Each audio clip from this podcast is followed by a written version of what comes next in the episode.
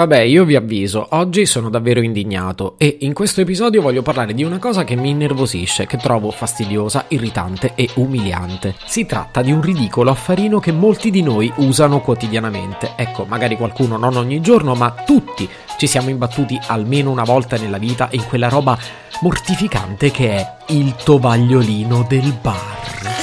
Se potevi cambiarmi il carattere, nascevo Ward chiama Marcello Forcina. Dice quello che pensa, pensa poco a quello che dice, ma quando c'è da sudare preferisce quattro chiacchiere e un Campari Spritz. Hanno una dimensione pressoché standard di 17 cm x 17 cm. Vengono piegati a metà e rimpinzati a forza in un dispenser che diciamoci la verità è pure abbastanza scomodo da usare. E quante volte per strapparne uno ce ne resta in mano metà?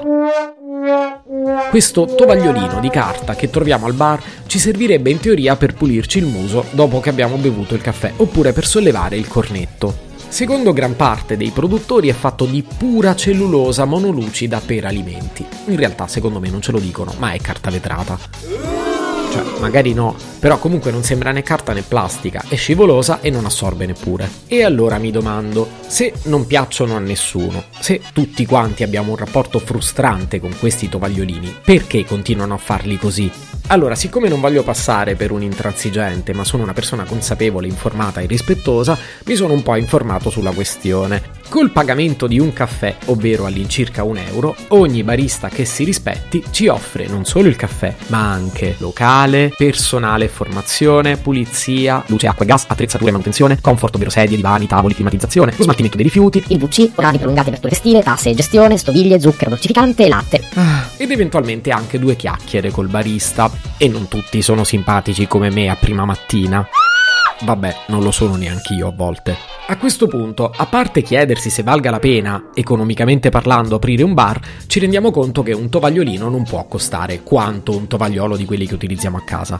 E quindi la prima motivazione per questo scempio è contenere i costi. Sì, ma non è neanche l'unica, perché come sappiamo su questi tovagliolini è spesso stampato il nome del fornitore di caffè. Anzi, molto probabilmente nel contratto di fornitura del caffè sono inclusi anche i tovagliolini, quindi non serve un esperto in materia per capire che stampare sulla carta, sì, proprio la carta della stampante, sia più facile e più veloce che stampare sull'ovatta di cellulosa dei tovaglioli. Ed ecco il secondo motivo, siamo vittime ancora una volta della pubblicità.